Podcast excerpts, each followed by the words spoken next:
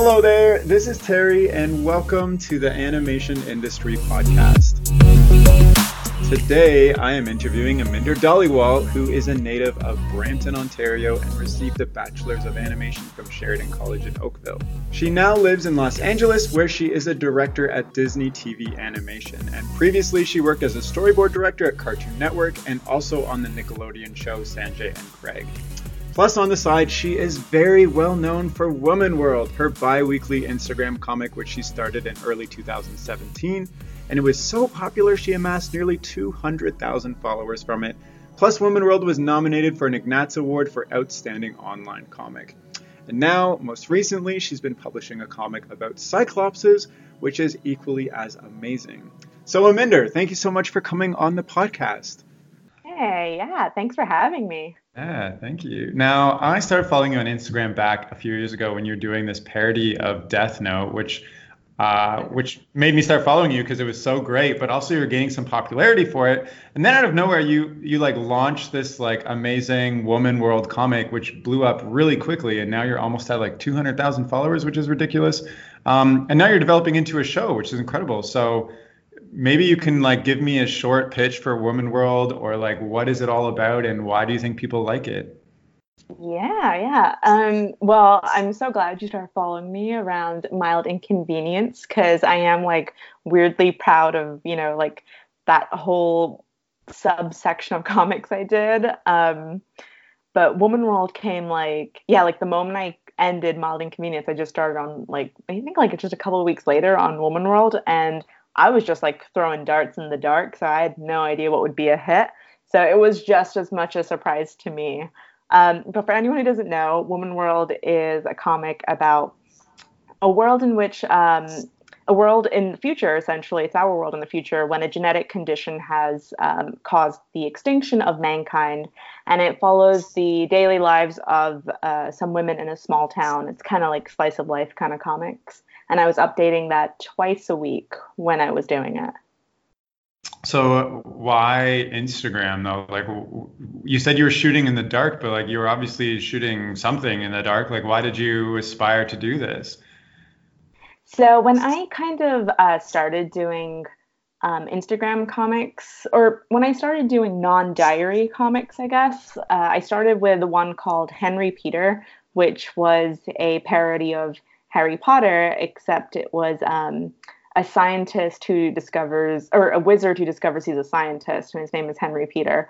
Uh, and at the time, my whole plan was I was just like, I was working in animation, and you know, animation takes so long for like anything to come out, and I just wanted to like make things again. So I wanted to kind of form a habit of posting consistently. So I started Henry Peter, and my only plan for myself was put something out like daily uh, at the time. And those pages are horrible. Like uh, you can probably scroll back far enough into my Instagram and find them, and they're they're they're bad. And I'm like kind of proud of how bad they are because the whole purpose of that was just so that I was putting something up daily. Uh, then after that, I kind of finished that up, and I was getting the idea for um, Mild Inconvenience, the Death Note parody. And there, my goal was it was kind of like a, a, class in comics essentially. So now I had from Henry Peter the the discipline to be doing something, and then from Mild Inconvenience, I wanted to tell a um, an arcing story, and I wanted to do something in a slightly different style from me. So I wanted to kind of parody a style uh, and a tone, not just uh, the you know in in writing the comic. So that was really helpful. And again, I was doing that, I want to say daily. I don't remember, but like, you know, maybe I missed a day every now and again, but I was putting them up like fairly often. And those were pen on paper. So I was scanning those in, um, maybe adjusting the levels, maybe adjusting um, like some mistakes I made, but it was quite literally just paper to Instagram. And with Woman World, I took those two things I learned of like how to like discipline myself enough to actually post and how to make something which has at least a little bit of an arcing story, how to tell um, I can't say Woman World is long form, but to, it has enough of an arc in there that it keeps you coming back. So I kind of felt like I had enough background to start Woman World. And the only reason they're all on Instagram is because that's all I knew. Like at that time, like we weren't using Blogger anymore, right? Or I don't know, maybe Blogger's back now. I'm an old person. I don't know what's what comes back. Um, uh, but Tumblr was I, I, never understood Tumblr. I really liked the idea, but at that time I I like just kind of feel like I never got how to use it. Um, so Instagram was kind of like my one that I understood how to use the platform and Twitter, I I still don't think I fully understand. It's a little too fast paced for me. Everyone's a little too angry, and I think you can only have like four images or something. Um, and I think the one benefit for Instagram at the time was the swipe feature had just been introduced.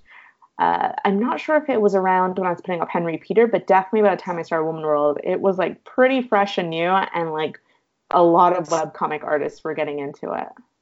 Yeah. Uh, so I guess looking back, it kind of seems like you just started the wheels churning and posting to Instagram and wanting to tell stories, and that's kind of what led you here because it's not like you just suddenly came out with Woman World and it was amazing. There's so much background and like I guess even years of of developing your own stuff to get to that point. Because sometimes when I look at your stuff, like it's such a a simple but amazing idea, but what you're telling me is it was just kind of like this thing that you made because you wanted to keep the the stuff or the posts coming and learning about storytelling. So I think that's I yeah. Think I was pretty addicted to like just making stuff. I felt like I hadn't been doing that in a while.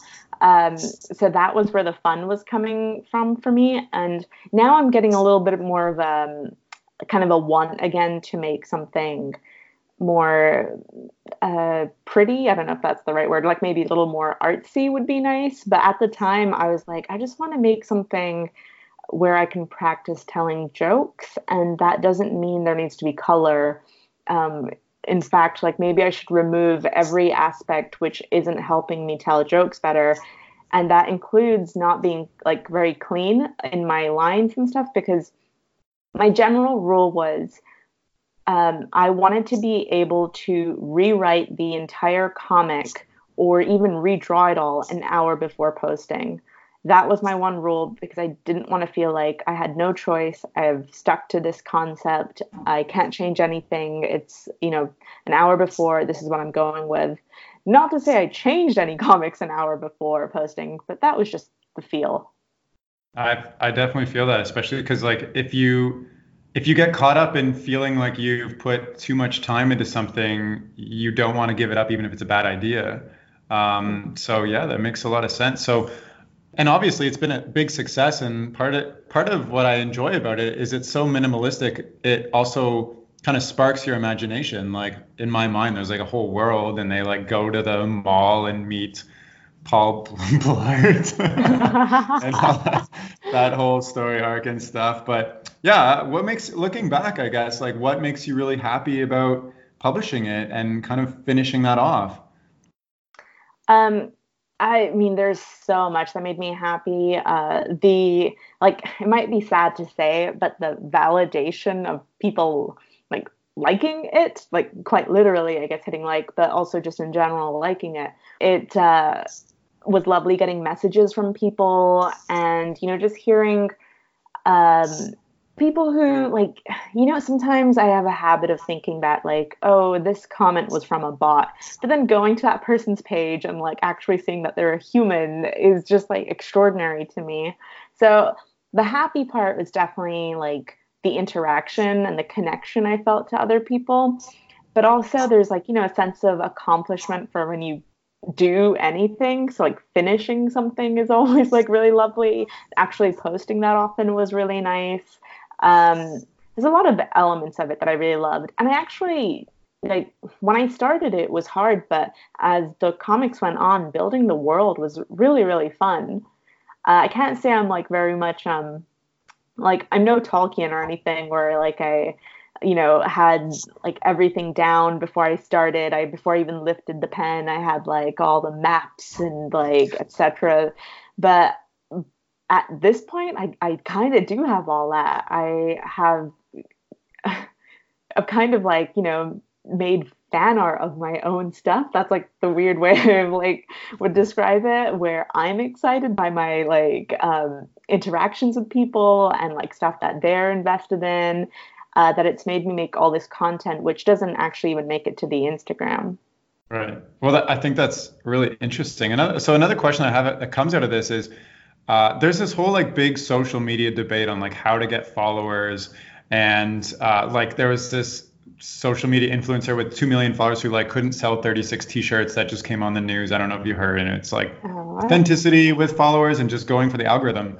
So did you like you gained a lot of followers through this but were you trying to play to the instagram algorithm or make things that you thought specifically would get attention because it doesn't to me it doesn't sound like that so far so um, i guess more specifically like are there certain times that you would post on purpose are you like making more images because you know that swiping and stuff like that helps, I don't know, get more engagement? Are you hmm. using hashtags? Are you like, are you like uh, incorporating certain elements that are like in the news or political or anything like that that you know would get attention right now? Or are you just kind of just building this out of your heart, I guess you could say? um, definitely building it out of my heart. I like that. Um, but I also like, I don't know if it sounds inauthentic for me to be saying that because there is a large following. So I don't know if it just sounds like I'm just this like, uh, like it sounds fake coming from me, like to say like, oh, just make things you like. But that genuinely is how I started, and uh, uh still how I like continue. Um, I've never I mean I shouldn't say never because someone will correct me. I haven't used hashtags with woman world. The only hashtag if you can if you go through it that you'll see is the hashtag woman world so that people can find the rest of them. Um, I did use hashtags on the first comic because I launched it. Actually, this kind of answers another question. I launched it on International Women's Day. And boy, let me tell you, the people who are searching the International Women's Day tag are often not the people who particularly like that day. So it oh, worked no. very backwards. Um, I like got all this like negativity and that kind of just put me off of putting any hashtags on it because I was having so much fun like making the comics. So after the first one, I don't believe any of the others have any hashtags except for hashtag woman world. Um, it's not really, I don't know, my style to put those on because I don't know enough about the almighty algorithm or how any of that stuff works. There's loads of stuff which I can guess. Um, I think like comments matter more than likes uh, in terms of the explore page and stuff. And there's plenty of people who come to me and say, I found you on the explore page. So I don't know exactly how it works. Um, the organic growth of Woman World was literally people tagging their friends. That was pretty surprising to watch the um, i could probably even because of the statistics that instagram gives you you can probably like track the post and um, comments of people tagging at so and so and the growth in my follower account. So it's a little more um, i find that a little more like charming. Um, it, it, was quite literally word of mouth. Uh, that was really nice. I think there's a whole bunch of um, theory out there about like yeah what time to post or you know who which you know moon you should pay, pray to or like etc i don't know which one of those is true. Um i just try and make stuff i like and i put it out. Yay. I wish i had a so, better answer. I wish i knew the exact key because then i would keep using it. So i guess looking back like what's the biggest thing that you learned or you would do differently next time? I mean you're already starting your next comic, which we can talk about too. But what is like going through that experience, which I guess is kind of rare for uh, Instagram artists? Um, what what did you learn? The thing I learned was um, you you have to stay away from your comments because like you're just like it's so fresh when you put something out there you've been so creatively raw and you put it out there and there is this like natural want to you know interact with people and see who's saying what but it's better to just stay away and like let some time pass where you can look at something with a more rational head because there's plenty of people who won't like what you post and those people are often more vocal than the people who like your stuff anyway so I've learned to spend um, just a little bit of time to myself before I look back on any of the comments. Um, there's plenty of comics where uh, I, or almost every comic, I do read maybe the first two or three comments just because I have this massive fear that there is a spelling mistake. Um, and people on the internet love telling you when you spelled something wrong. So if the first two people don't say it's a spelling mistake, I'm like, all good. Um, but that's about it. And then like a month later, I'll come back and I will actually look at like comments. Um, the DMs work a little different. I do get a lot of people asking advice or you know wanting feedback on their stuff. Uh, I do try and respond to all those, but it is also good again to.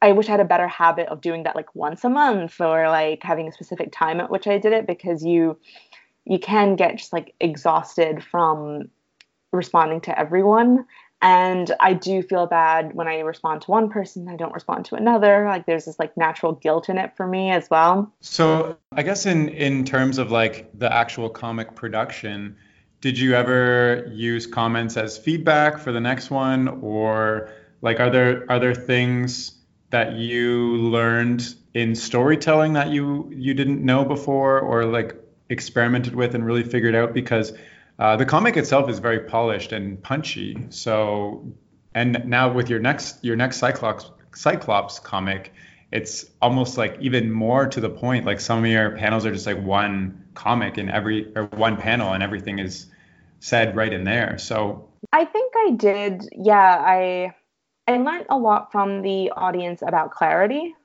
Uh, mm-hmm. Anytime I took advice from the comments or or people looking at it was because something wasn't clear, not because of um, I didn't take storytelling choices. Like I already knew the kind of stories and jokes I wanted to tell. That was never going to change. But when something um, gets gets misconstrued because it wasn't clear in the first place, that's when the feedback is really good. Uh, a very easy example is um, the first comic for Woman World is um, the mayor standing in front of a crowd of women and she says, Mankind is extinct. A, um, a woman in the crowd puts up her hand and says, But what will all the straight women do? And the mayor says, Well, how many of you skewed bi anyway? And they all put up their hands. So I thought that was like, I don't know, clear comic, uh, makes sense. Uh, I never expected so many people to assume that that first panel meant that the women had killed the men. I was shocked at how many people assumed that, and it actually taught me a lot about where where people are, you know, with what they assume uh, like a more feminist comic would be about. That the assumption that all those women had like gone around and like executed the men was something I had never intended, and that was I just couldn't believe that was even an option people had come up with. So the second comic actually starts with um, the character Lana, who is the grandmother character, and she is summarizing essentially what happened, which is uh, it's I don't remember exactly what she says, but it's something like it's been years since um, the genetic condition wiped out all mankind, and then she continues with the the the rest of the joke, the rest of the panels. But I had to put that in for clarity. so there's been a lot of that, um, which again very useful, very helpful. I know the world inside out, and I forget what other people don't know. Makes sense. So, from my point of view, this comic has pretty much just been a success from the start. But what is it actually like? What is the actual production process from your end, and like how? What does it take for you to create one comic of Woman World or whatever you're working on? One comic of uh, Woman World at the time that I was putting that out, um, it would update on Mondays and Fridays, but of course, like anyone who's on Instagram knows, it's you know whatever your algorithm like it's tailored to you, so you don't know when you'll see them. Um, but my plan was. Uh, the longest part should be the thinking part, and the execution of that thinking should be the shortest. Mm. So I would spend, if I'm going to update Friday, I've just finished updating on Monday. I take Monday off and I get to just like live a life. And then Tuesday, maybe I'm kind of thinking about some ideas I have, you know, some funny words, I don't know, expression I kind of like. Um, just kind of do that Tuesday. Wednesday, maybe I'm like, I'm using post it notes. I do everything on um, the square post its. And I maybe start drawing some stuff. It's all on one post it note as well that I'll draw like maybe the whole comic and um, and then I'll redo it. Maybe I'll do like, I'd say like five to 10 different versions of the same comic. And then I start refining. And so by Thursday, I'm usually drawing for the Friday post. And by the time I'm drawing, I know exactly what I'm drawing. There's no guessing in that part.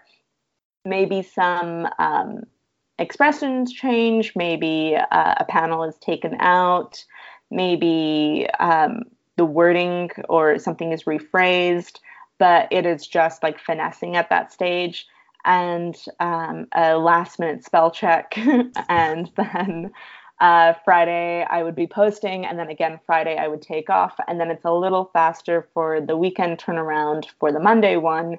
Um, Saturday, be more thinking, and then by Sunday afternoon, I'd probably be drawing it out.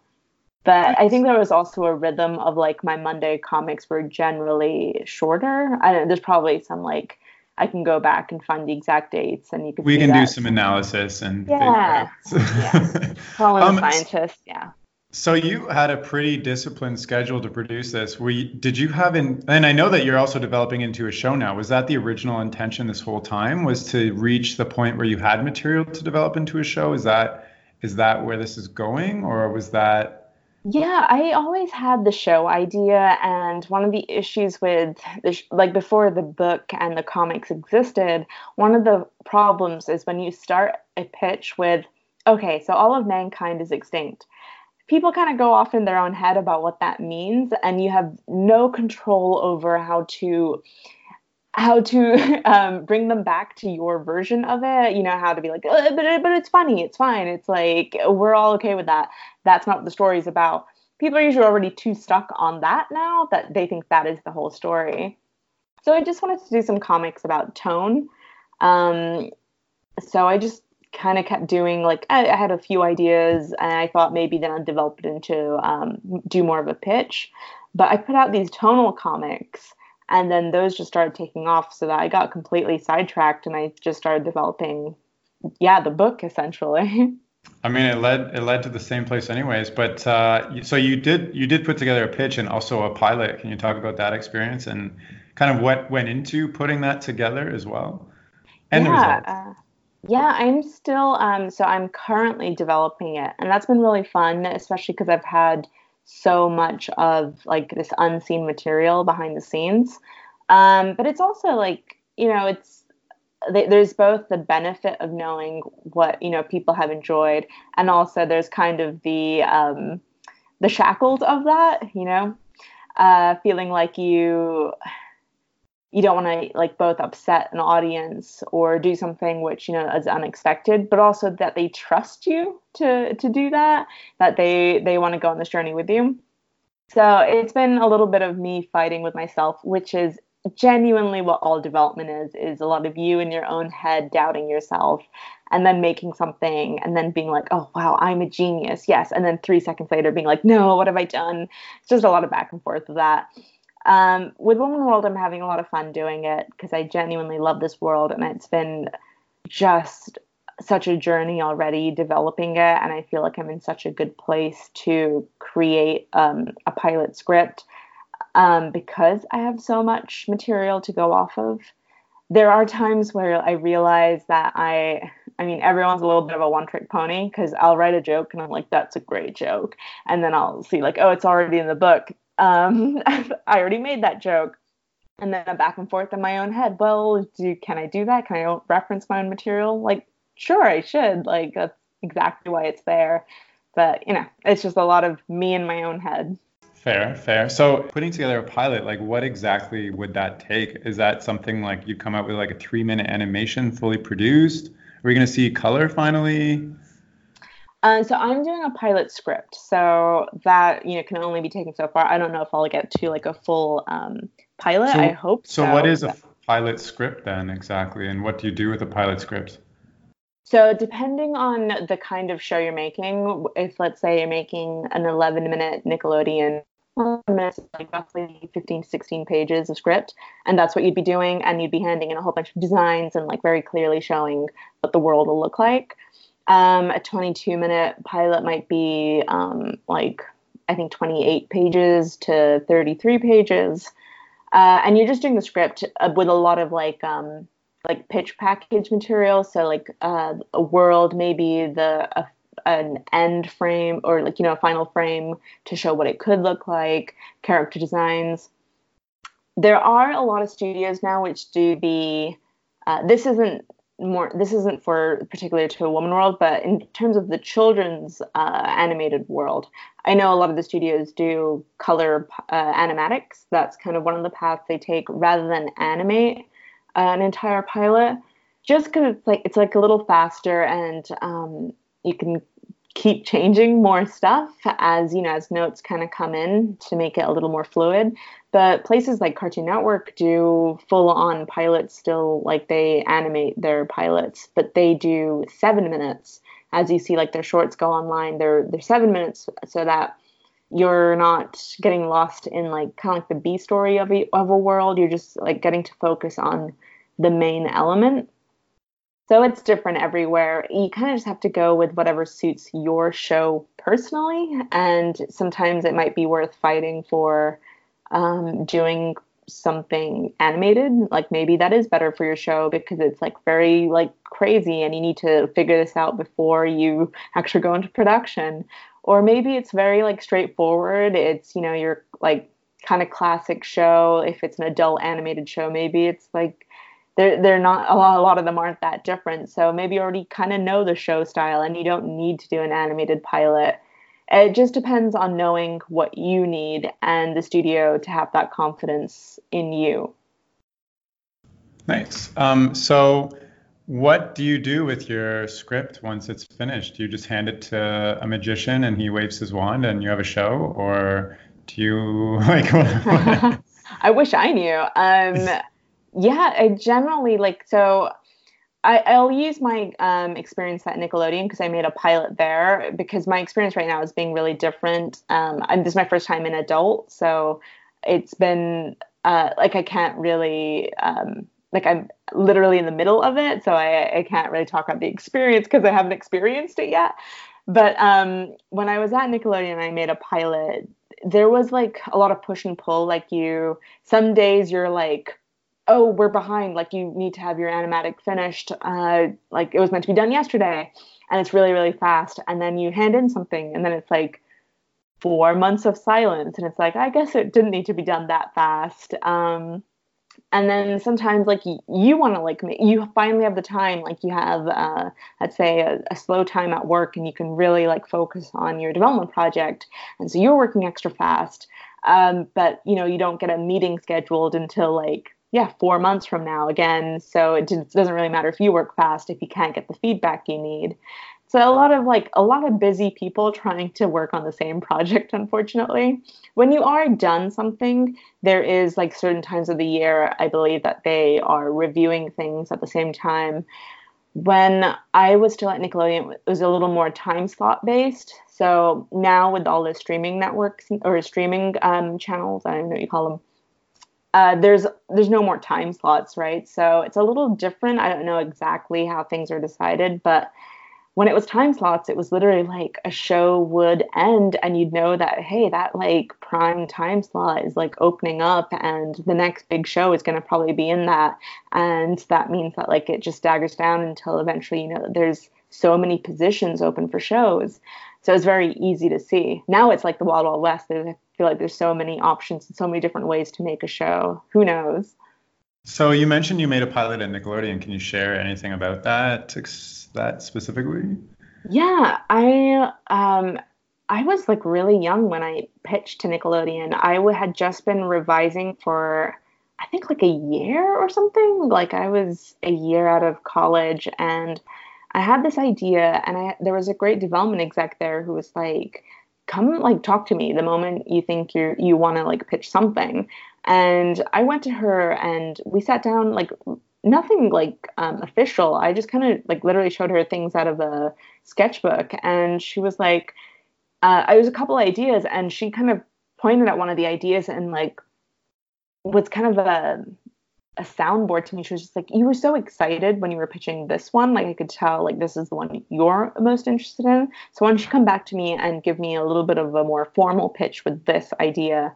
And um, from then, like when I pitched it the second time, they wanted to develop it further. So it was really exciting. Um, the weird thing is that I, I was in development for so long and I started when I was so young that I, when I pitched the idea, was a revisionist and a lot less experienced. And by the time I walked away from the project, um, when it was um, when it didn't move forward, and I got to the final stage, just it didn't get that final green light. But by that stage, I was a director. So it was very weird because there were times where I was trying to, it was like having a very odd time machine because there were times where I was directing and I was trying to fix issues that I had written into the basic story from like two years ago that like I was just too inexperienced to know that that would be a problem. So it was a lot of me fighting with my past self. Uh, but overall, the experience was really like beneficial. Um, I think there's a lot to learn out of failure when it didn't move forward, it was, of course, really, really hard, but also taught me so much about how to you know like how to move on from that that kind of a failure but also what did i learn what did i like what would i do again who would i work again with um, how would i do things differently where should I have pushed more? Where um, did I not push myself enough? Um, even just like the basic of like, did I balance my time properly? There were times where I was spending, you know, spend all night doing uh, um, like writing a whole bunch of episode premises, and it was like, well, was that like beneficial to my time when something is in development and the pilot is really all that really matters? So I, I learned a lot. Nice. Yeah. Um, I do want to ask you about kind of your prior experiences. Um, I know we've talked a lot about Woman World, so maybe we can just backtrack a little bit. Actually, uh, do you want to talk anything about your new comic just before we continue on? Oh yeah, it's been started? really fun to um, to, to put out the, the Cyclops stuff. Um, it's been um, I, have been a little less disciplined. I feel like with it because um, I've been experiencing a little bit of burnout but I'm now that like um, I've had a little bit of time off, I'm kind of getting excited about art again. So I'm excited to kind of like get back to it and not take like sudden stretches of like a, a month and a half break and not doing anything.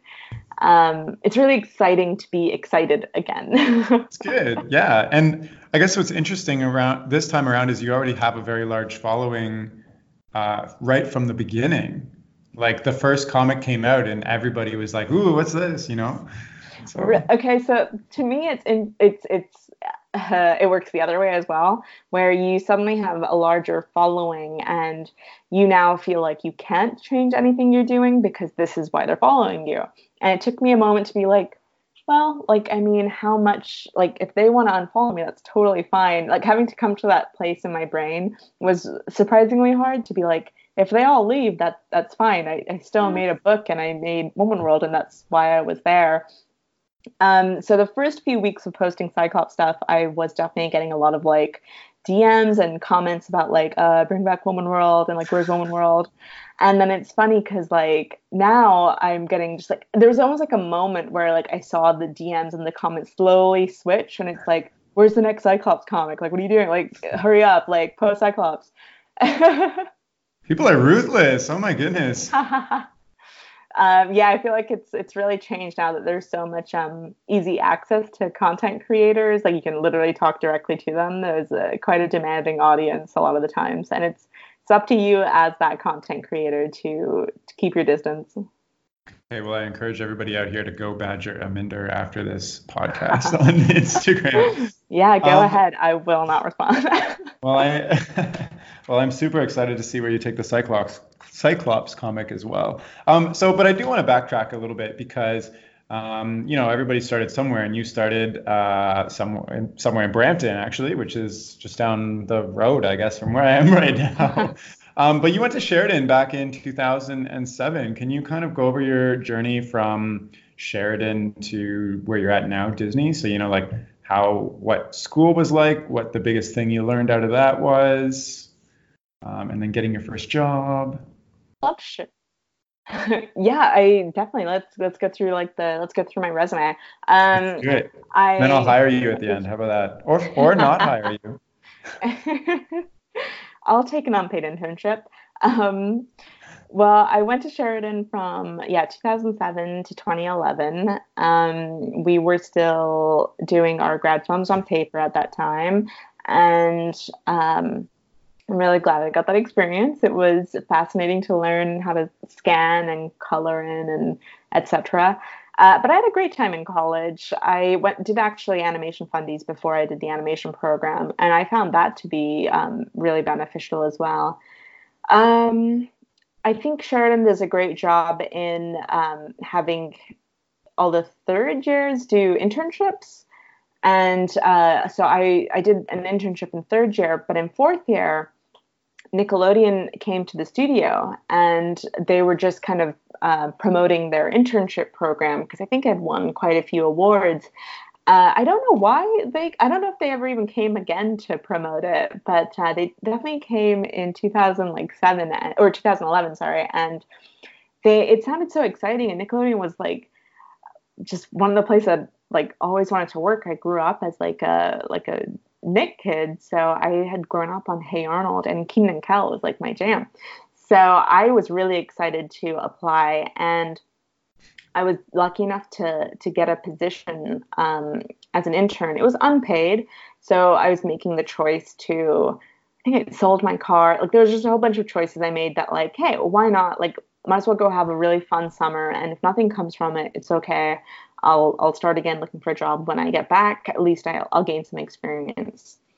Uh, and I was like pretty exhausted from fourth year from having made like the film and also like the ups and downs of like industry day and like you know feeling stressed out about that and then realizing that it d- didn't matter that much um, and that like jobs are they come in waves. Like there every now and again there's like just a, a wave of jobs and sometimes that doesn't really coincide with industry day. So I go to um, Nickelodeon, and it was a whole bunch of Canadians actually. I think there was like seven or eight of us. Uh, they just took a whole bunch of Sheridan people that year, so it was really fun. Um, from my year, it was also Cheyenne Curtis, so we got to like go down together, and then it was a bunch of third years who were doing their their um, like the official Sheridan internship. Um, the benefit of being a grad was that when I went around and met people, I could also say, by the way, I'm looking for a job, which, you know, the third years can't do. Or if they, no, they, I don't think they can do at all because if you want to get a visa, you need to have a degree. Um, so I definitely took advantage of that. I showed my grad film around a lot, not because I was that proud of it, but because um, it was kind of like all I had to show. But um, I was proud of the fact that it just said my name at the end. It was like a very weird vanity thing of like I did everything on my own, and at the time I thought that was worth being proud of. Uh, so I got a job actually after my internship. I flew back to Canada and I think I had a week to do a test as a revisionist on a show at Nickelodeon, and I handed it in, and they hired me. And when I came back down, I asked like, "So was it really to do with my like grad film?" And the director told me, like, yes and no. It was personality. I mean, that always is a big one. Um, but also, the grad film helped in showing them that I can finish something, that I can not only start but finish it, which is very important in pro- like in producing animated content.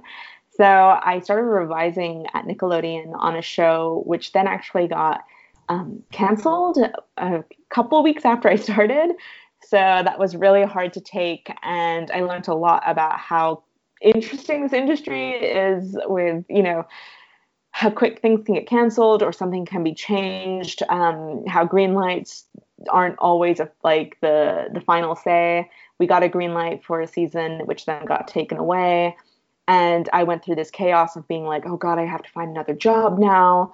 And I was very fortunate that another show was starting, and they think I tested for a revision position, but I, I don't know if they looked at my test. They took me from uh, like just because I'd already been revising, they were looking for people who knew how to revise. Uh, so I got my second job on Fairly Odd Parents, which was on season nine. Which, if I can give any like any kid in school any advice, it is you will definitely work on season ones of shows, which will be very very hard. But it is like the most beautiful and amazing thing to work on season nine of a show where everything has already been figured out because it is so relaxed and so lovely. And it's it was just a really nice time where I got to focus on myself a little more because I was now further away from school i was just you know figuring out exactly what i wanted to do like do i want to be in la for the rest of my life etc like is this you know do i pursue do i want to switch over to art maybe? Do i want to switch to do i want to try writing? I had, I had a lot of questions which it kind of warranted me the time to think about. And that's actually when i pitched my development project so that started as well around then um, then that show, Fairly Odd Parents, ended, and it was one of those shows where it ended, where, and we had known for like I think eight months. They didn't, you know, they didn't beat around the bush. They knew that this is the date that they will be done, um, and so I had known for a really long time, and I got to test for a lot of shows at that time. And because I had a much larger um, time to figure it out now. I started off by testing for like all the shows I genuinely like to work on, and then I slowly, like as the end day got closer, I switched over to shows and positions that I wasn't as interested in, but they were jobs. Uh, but the other thing is like you can spend so long testing and you realize like how slow the process is in general that I actually got a job for the first show I tested on, but it took them that long to get back to me. so I did a whole bunch of tests in between. Um, These are all revision revisionist tests. Yes, I so, yeah, so or a lot of them were board tests actually. Yeah. So what exactly is in a revisionist test? So it depends on the show, um, but usually a revisionist test is um, I'm used to it being synonymous with a board test mm-hmm. where they like they feel that you're not quite ready for boards yet, but you're worth maybe training for boards. So a revisionist position is kind of an uh, interim position.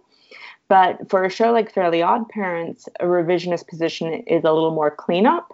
So they have a very specific test where you take uh, rough boards and you clean them up and um, adjust them as needed like adding in notes, etc., or putting things on model or fixing like issues which they might, you know, that they're used to seeing in animation. So it does depend, but I am used to storyboard test being synonymous with a revisionist test, maybe like less pages you're being tested on. Um, so I took a lot of storyboard tests at that time, and the show I got onto was Sanjay and Craig, which was a board-driven show, and that to me was like exactly what I needed because at that time I wasn't sure if I wanted to try my hand at writing. And then I got to be on a board driven show, so I am writing.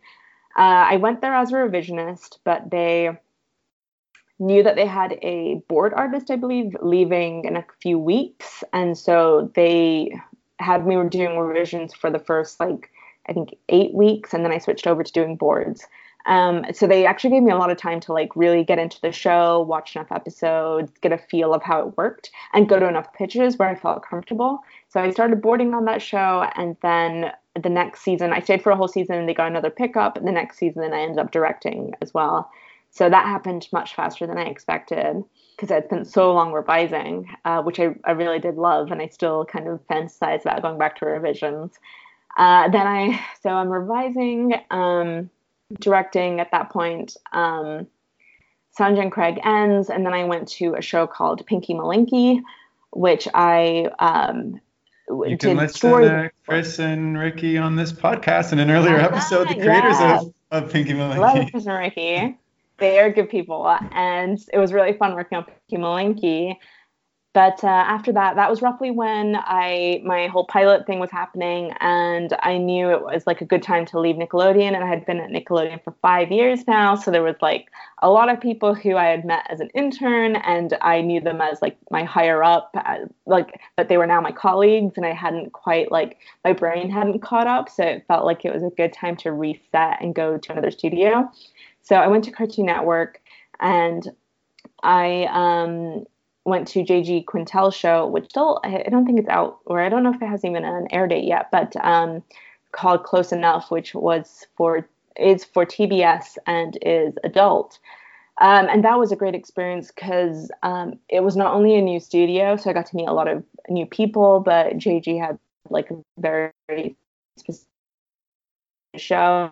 And it was, it was a first season. It was quite relaxed, and uh, you know, after having just come out of um, development and now making Woman World at the same time, it was kind of again exactly what I needed. So I had a little bit of time away from developing, but at the end of my season at Close Enough, um, Disney reached out about going to development with them, and I felt like it was a good opportunity because you know why not? Um, so I went over to Disney TV development where they have an interesting process where you go over there and they're interested in your pitches, but you first go over there and help on someone else's pitch. So I was helping direct another pilot in development, and you get to be in on all those meetings where you're watching how it's being, you know, how the system works, you know, who the people are, what kind of notes they give, before you'll hopefully go and develop your own thing.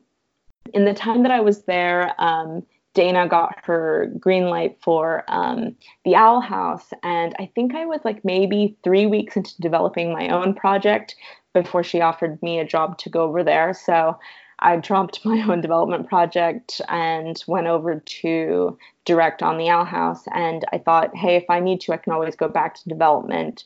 But I just like knew Dana is like so talented that I want to go work on her project.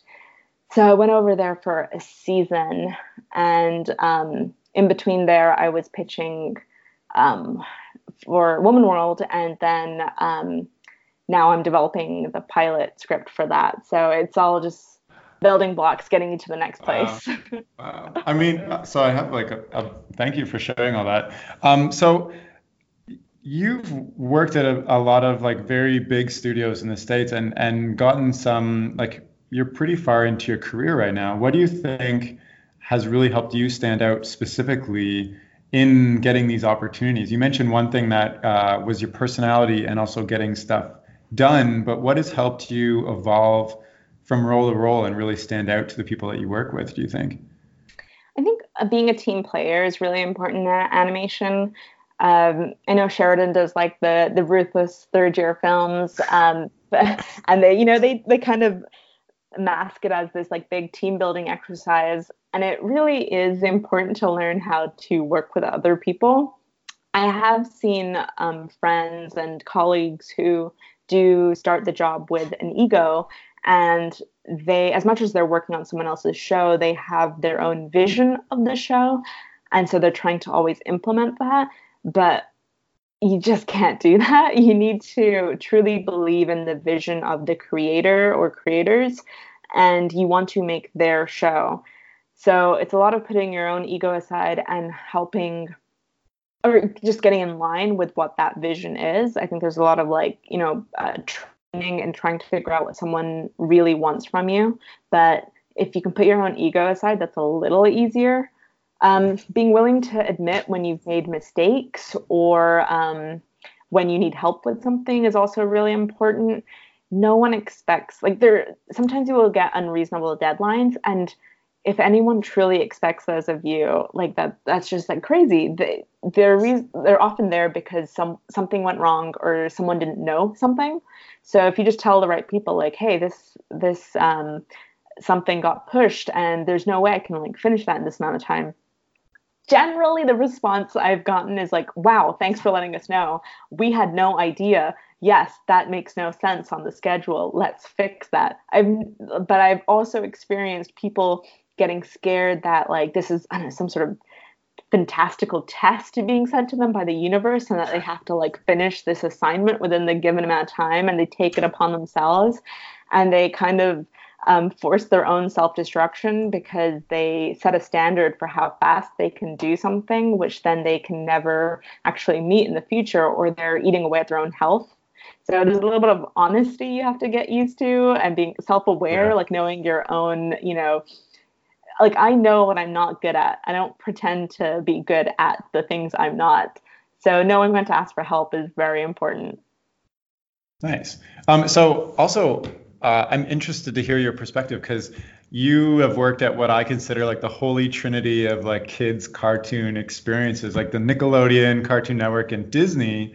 Um, what is the culture like at each one of them, and what makes them really different from each other, or also very excellent to work at? Yeah, I feel like you could probably like make like a BuzzFeed test, which would tell you which studio you're perfect for. Oh my gosh! Um, they do that?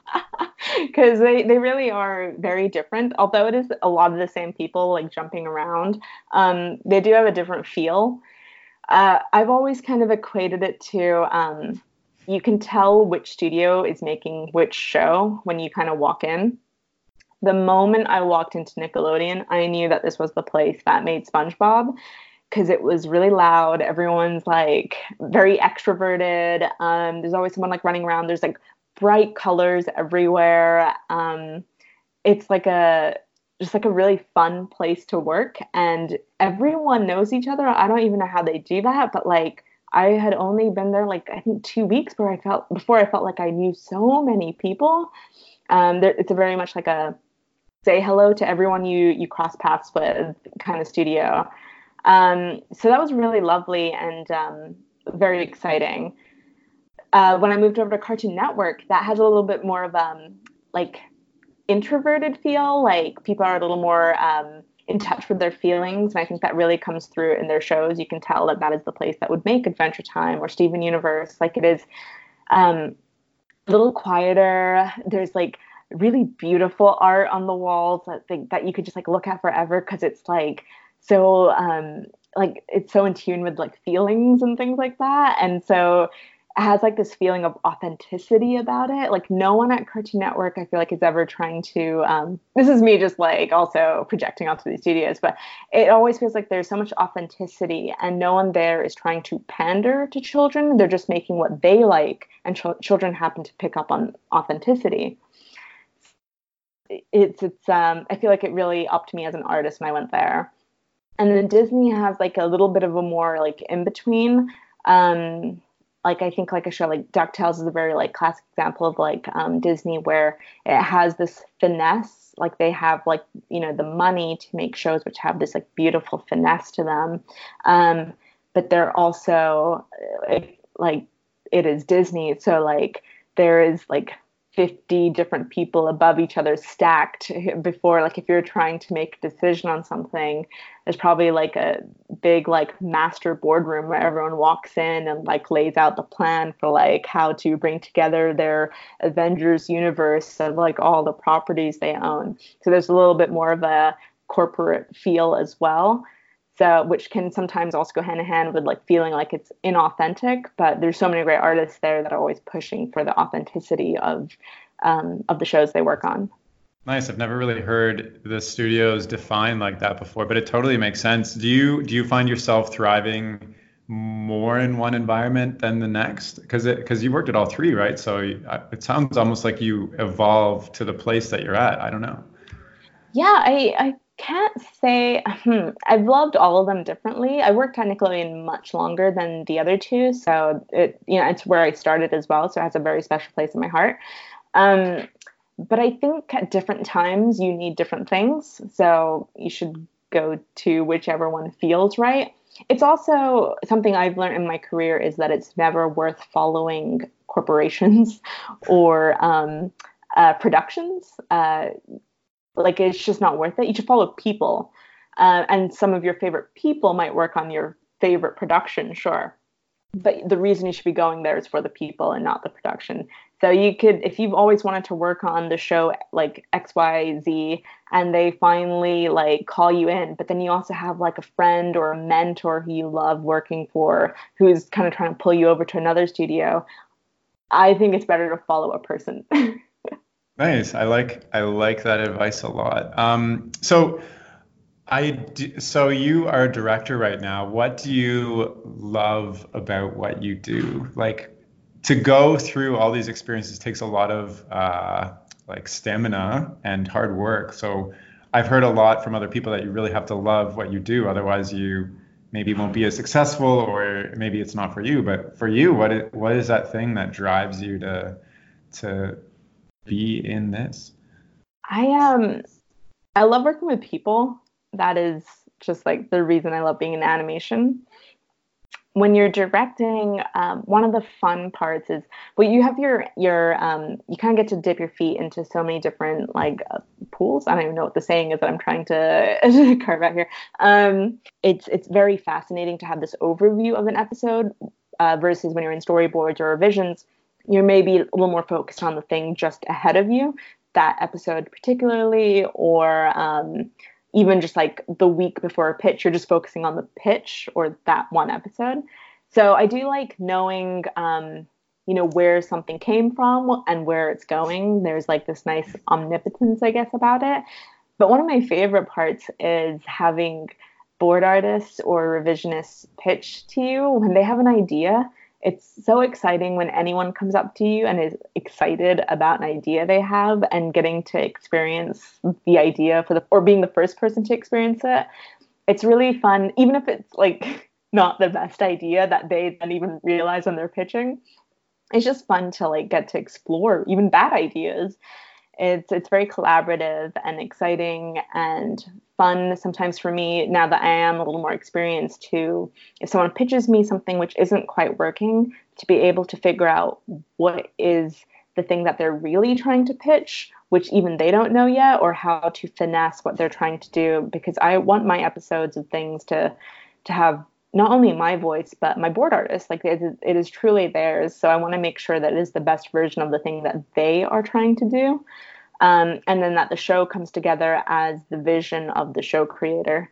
So it's kind of like this really fun in between um, phase. I get to be part of both so you're on a little bit of a break right now, and I just want to talk. I, I, just want you to talk a little bit about that because I'm in animation school right now, and it really is a grind. It's like more, much more than a nine to five job. It's more like a 7 a.m. to like 10 p.m. job right now. And I, I've heard a lot of when you're in the industry, it can be a grind there too. So how do you, uh, you know, you've been in the industry, including school, for I guess over 10 years now. Um, how do you make sure that you're doing okay through all of this and not burning out mentally and physically? Yeah, that's a really good question. And I'm not going to pretend like I'm that great at it because I'm, I'm not. But you definitely go through phases uh, when you are younger, you just have a lot more energy. So you're willing to put in more time and stay later because you're also not experienced enough that you're just trying to catch up with so many people. But I have had to learn to kind of like the one like we talked earlier about like my discipline with like posting and stuff i had to kind of force myself to leave at certain times and to realize that certain times are just like your lunch hour is not an optional thing and you should never consider it an optional thing. It is an hour for you to just walk away from the work you're doing and just you know be on your own or be with friends just like get a reset during the day. So it's very important to make sure you're doing those things. I even this year tried um, leaving while the sun is out was something i tried. That was like a really vague rule i started the year with which um, was really really hard like earlier in the year because it was like 4:45 or something, which is as you know would be impossible. But I at first thought like there's no way I could like leave at um, 4:30. But what you have to do is then adjust your morning schedule. And so I was coming in a lot earlier because I was like, hey, I kind of like how I feel when I walk out the building and there's still the sun out, or at least it's like you know twilight time. So it's got like got a really nice mood about. So I just knew that that was a priority to me. So I adjusted the rest of my day accordingly. And eventually the sun started setting at, you know, normal hours and um, I got to work normal hours again. But that was something I had to had to do where like I figured out what I did like and how could I adjust the rest of my day. Um, there's two kind of ways I also look at um, like taking time for yourself. There's like literally your body, which is like you should go outside, you should get sunlight, you should get a massage every now and again. Um, I feel like the body is a little easier to keep tabs on because it is something very, you know, physical, obviously. Um, but there's also the mental side where um, you should allow yourself to get bored every now and again. I think is really important. And being bored doesn't mean, literally to me, means just wanting to do anything except like what you're doing, which is like um, sitting down without anything, like no TV on, no phone, like genuinely getting bored in your own thoughts is important. Um, and not feeling guilty about it. Like that's something which you have to like almost train. Um, is like just getting used to having time off or you know taking that lunch hour and not feeling guilty the non-guilty part is something you have to train yourself here's a random one. Um, I started feeling really weird about doing fan art, um, but that is something my brain needs. I like doing fan art. There almost came a point at which my own art felt like um, it either had to be for something, like it has to be for the internet, for example, or it has to be for a portfolio piece your art doesn't have to be for anything. It can just be for the sake of art. And when I was in high school, I used to like love drawing fan art and I still draw fan art and it's nothing that I like post. Um, when I listen to audiobooks, I sometimes just have my sketchbook out and I draw what I'm listening to. And it's just kind of nice. It's like a nice mental space to be in. I like how you focused on simple habits that you can build up physically, like forcing yourself to take a lunch or coming out before the sun goes down and stuff, but also uh, like the fan art thing. Like for me, I struggle with okay, if I'm gonna make something, it has to be for something because I spent years doing my own stuff and nobody ever saw it, and that satisfied me. So now I'm like switching gears to get into this trap of grinding for internet points almost you know like on right. instagram like link likes and comments and stuff so yeah it's, really it's, like easy to get stuck in that because we are like animation is such a weird venn diagram because it's where art meets business right so um, we kind of get stuck in the business sometimes a little bit more of like the business of doing art and it all has to be for something and i have to be prepping for the next thing i have to be making this for this pitch or i have to get this many likes etc and we sometimes forget about the art and sometimes you can just make stuff